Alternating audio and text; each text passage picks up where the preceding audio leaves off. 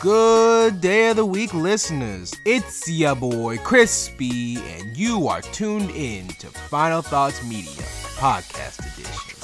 So open your ears and have a great day on purpose.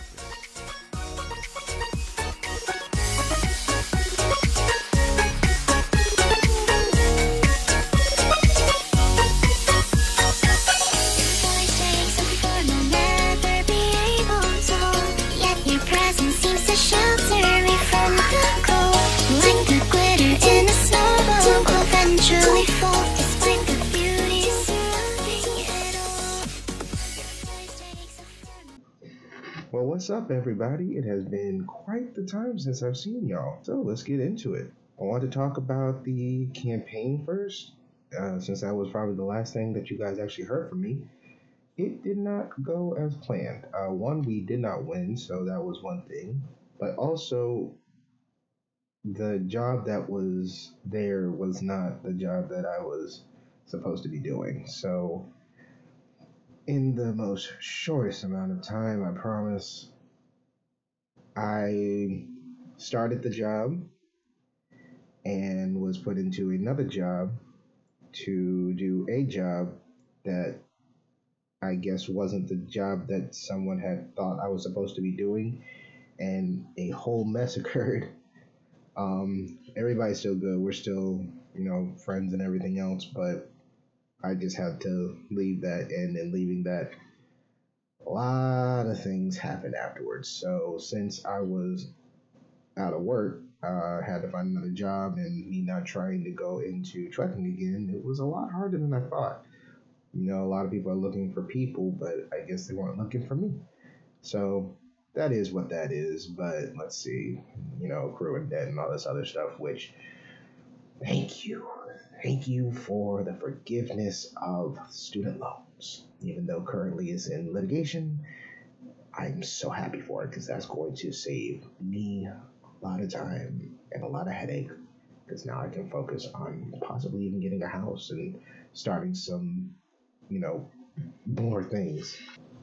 So I actually started to also work. I started working at Duke, and all you guys that love Carolina, look, I work at Duke.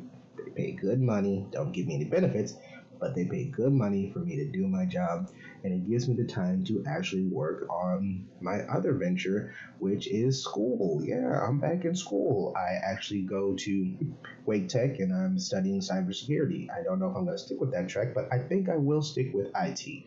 As you guys can see, I'm actually very interested in the IT aspect of most of everything. And, that's where I'm going to go. I think it's going to provide me a lifestyle that I want, and possibly more. Who knows? Let's see. What's next? Oh, I wanted to talk about the last bit on Compass. So since I left Compass, a lot has happened. I still get updates every so often, because I do still drive for them. As for the dining, nothing has really changed, which is kind of sad, but everybody misses me. Everybody misses what used to be, and it's one of those things. I feel bad, because I'm like, it would have been nice if they would have realized it when it was happening, because I understand, when you pay this much money, you expect a level of service, but hey, now that place has not been that good. It has changed a lot, and the changes weren't so great, and because of it, things aren't going so well over there.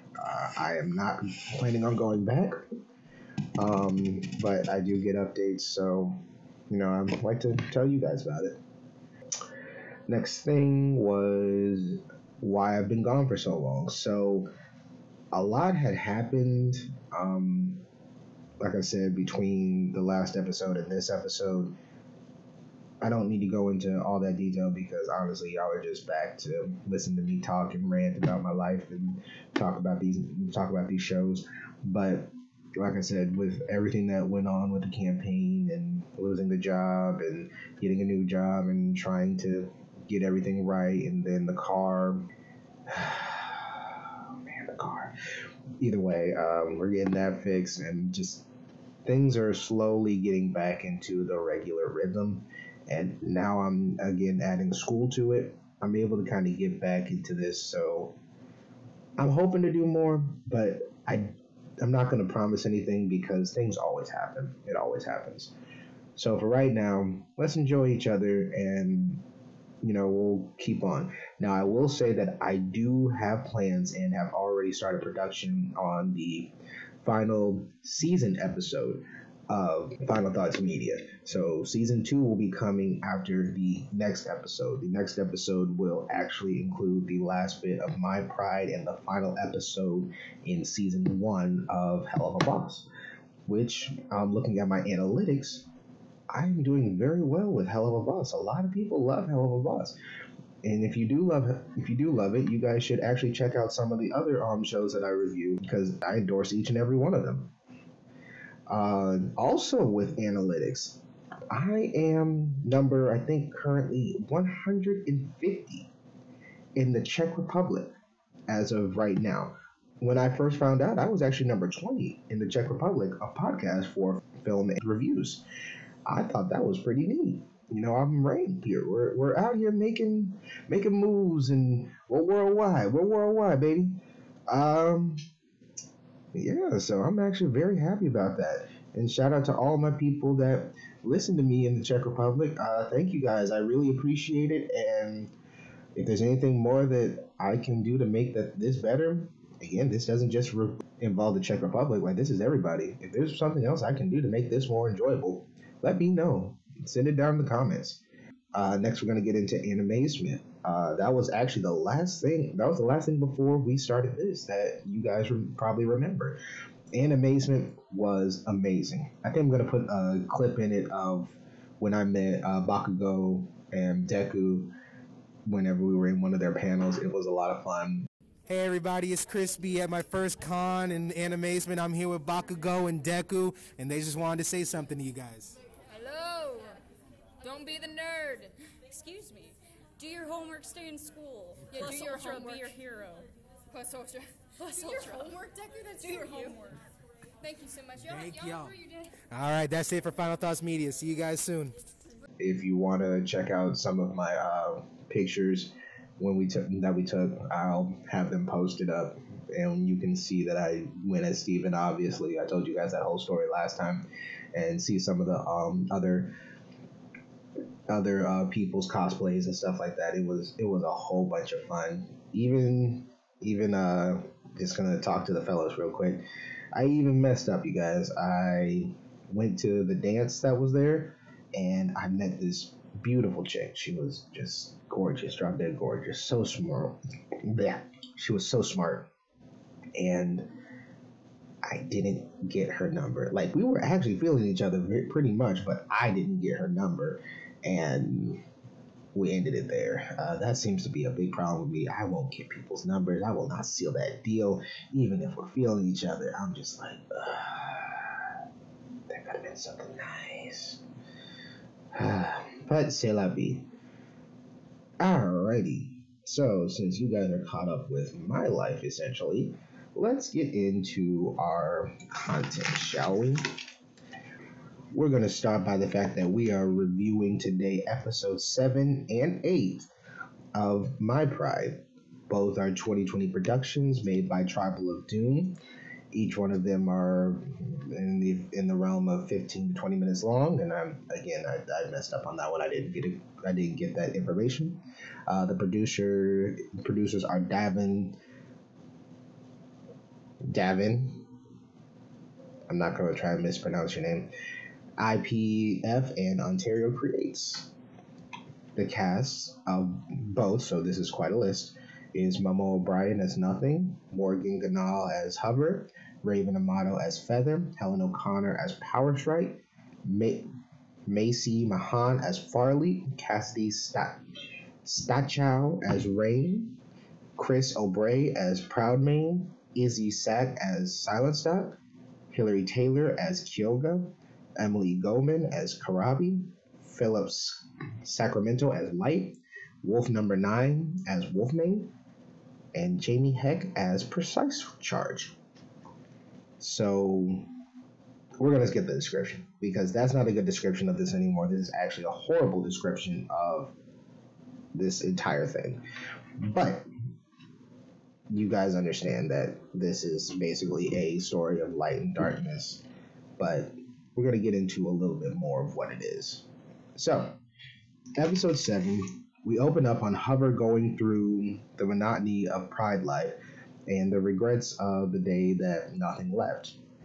We get more depth on Farley as she explains how she viewed her life living in nothing's shadow, trying to be the best for validation's sake, and how she actually hated nothing. She doesn't hate her now, but she did.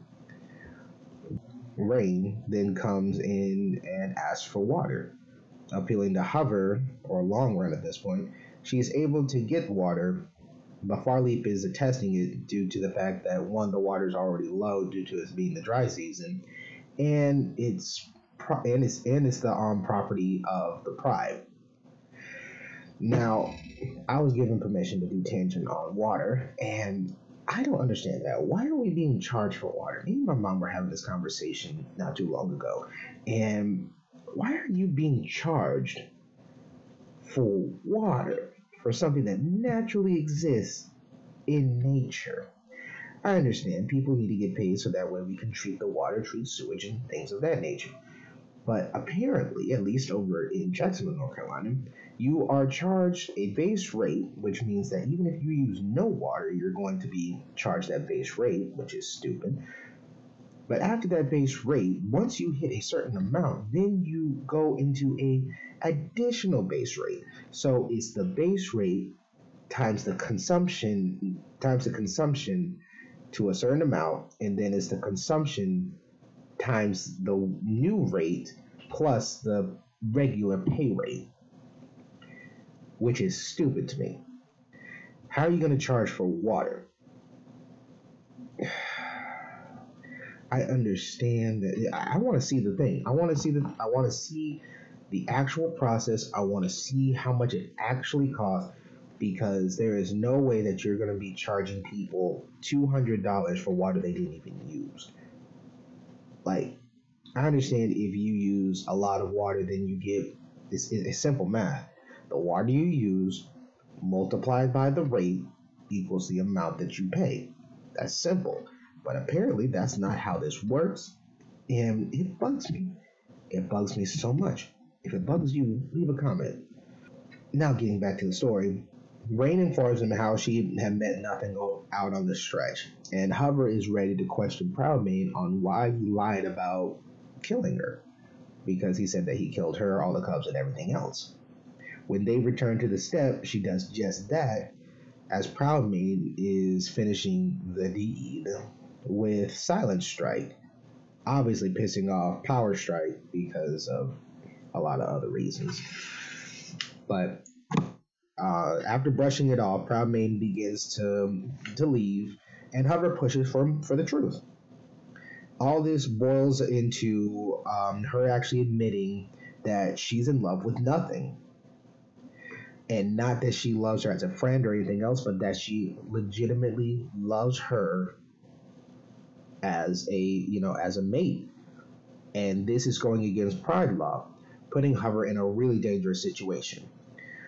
Farleap attempts to remedy the situation, seemingly as she herself is opening up to the fact that she might love Hover herself, but that's just my opinion.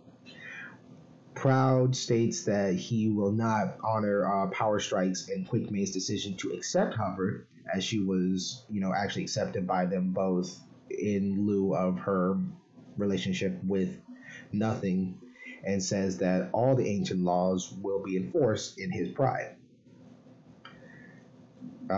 Let's see. Farley asks for leniency, and he says the only way I'm going to give leniency is if you never speak of this again and devote yourself to the Pride in your main.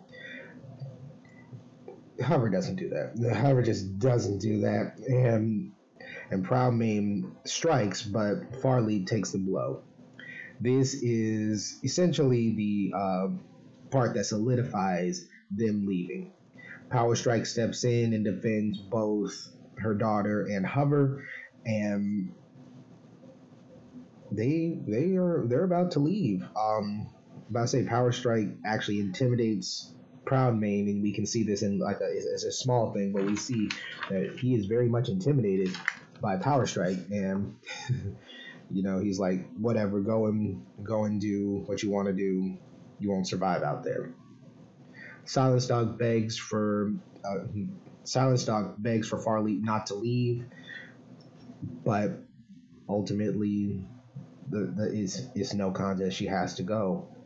Farley offers her a place if she wants in the future, knowing that, again, this is how they were raised. This is how things have always been done. And with Proudmane putting words in her ear, it's hard for Silent Stock to leave. So that was a tear-jerking moment. Upon exit, Power Strike admits that she's not actually 100%, that nothing is alive. But Hover is all that she has left of her daughter, and she left the Pride because of it. Deciding on their next move, Hover is actually made the three of them's leader, as she is an expert on the stretch, and she takes back her name. She says, just call me Hover. And that's how we end episode 7. I thought it was really good. It definitely moved the story along very quickly. Not too quick, honestly. The pacing was great. Still love the animation. I have nothing to say about the animation. I would give this an 8 out of 10. You know what? 8.5. I want to give it a higher, but you guys know I don't give out 10s, but to the specific, just greatest of all time. And a 9 is about the highest I would. The 9 would be the highest I would give it. The only thing is that it's just it's a start. It's a start to something great. And like I said, it was a great episode, and that's why I give it an 8.5. It's just missing that little oomph to just set it over the edge. So that's my review for episode 7. So let's get on to episode 8. And this one is called Rain. So we open with Nothing and Feathers sleeping under the stars. And as it begins to rain, Kansu, aka Rain, appears to Nothing. And this could be the signal of the end of the dry season, but we don't actually know. Leaving Feather to sleep, Rain takes Nothing and shows her the Emerald Valley of old. It's kind of like a memory walk, but they're actually in it, so they see what's going on, but no one can see them, so it's kind of like that type of thing. And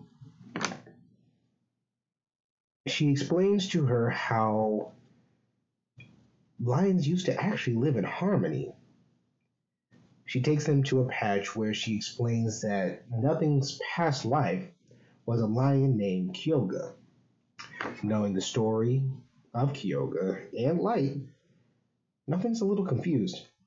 The memory continues, and we find out that Kyoga, she liked Light, but she didn't love him. She actually loved another lioness named Karabi, aka Karabi the Terrible from the story. Karabi pushes for Kyoga to tell Light about the truth about them, and Kyoga explains why it's important that they be joined and how it'll be good for the tribes. Karabi then pushes on the fact that she is not a pawn, and she needs to, basically go with what she wants, basically. Time for you to look inward and begin asking yourself the big questions. Who are you? And what do you want? On the day of their joining ceremony, Light is informed that Kyoga left with Karabi, also known as Kansu's Chosen, and would join with her. And Light goes into a rage of both denial and sadness. We then continue to the gruesome scene where Light has started a war with the Storm Kingdom. And there are a lot of dead lions around. There's just a lot of dead lions, and it's disturbing. Desperate to stop the bloodshed, Kyoga and Karabi meet with Light in one of the earlier places where Nothing and Ghost actually met. It was the same place. I believe it was part of the shifting place, but I don't actually remember.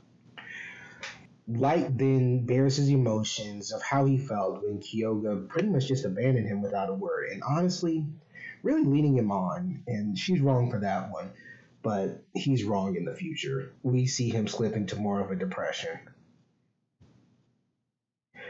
Light trying to push made Karabi actually pounce on him, and Kyoga just begged for his life, saying, "Look, we used to once be friends. Please, just let him live, and let's get out of here." Karabi did it just for her, but it actually backfired and Light slashed her throat, claiming she was crazy and she was going to kill him. Fanatic, now he demands for Kyoga to look at him in the coldest stare that she could have possibly given him. The phrase goes, "Azra may take me, but you will never win." And we see all but the eyes of all the lions change to black and white as the moon disappears, and Kyoga actually takes the form of Azra and curses all of Light's future lives and says that she will be his death in every one of them. We get a rearranged version of the histories told by the victor as both Karabi and Kyoga disappear, and Light is the only one left to actually tell the story. And he tells his deranged story and creates Pride Law from his hate and fear. We see that Sans was really pissed at Azra for interfering with the lives of the mortals and actually set the valley ablaze, creating the stretch. Since Azra has been missing, the dry seasons have been getting harder and longer every year. Rain then explains that people who died are actually not going up into the stars now. They're actually trapped on Earth until Azra's return. She needs Nothing to not continue the cycle and to not kill Light, but instead find Azra in the shifting place and convince her to reconcile with her sisters. Nothing then wakes up and just says it was a dream. And that's where we end this episode. Honestly, I would say that this episode, I would give it a 7 out of 10. It was something that definitely pushed the story along, but overall, it wasn't like all crazy. It was one of those, I guess I'm comparing it to like Avatar whenever we actually meet Wan, because Wan was a 9.5 right there, 9.5. But it wasn't the same, but it did give us a lot of information. You know what's weird is that 7 had all the stuff that I wanted but didn't have that oomph. And 8 had that oomph but not everything I wanted. It seemed super quick. And they told it in a good pace. It just was so quick. I wanted more. You'd think that would give it a higher rating, but I guess it had a negative effect in some way. Either way, definitely recommend both of these chapters. And that's about all I got for you guys.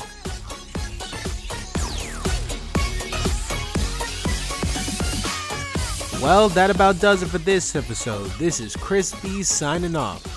You can find me on Instagram at Final Thoughts Media or go to my YouTube channel, Final Thoughts Media. Catch you guys on the next episode and have a great day.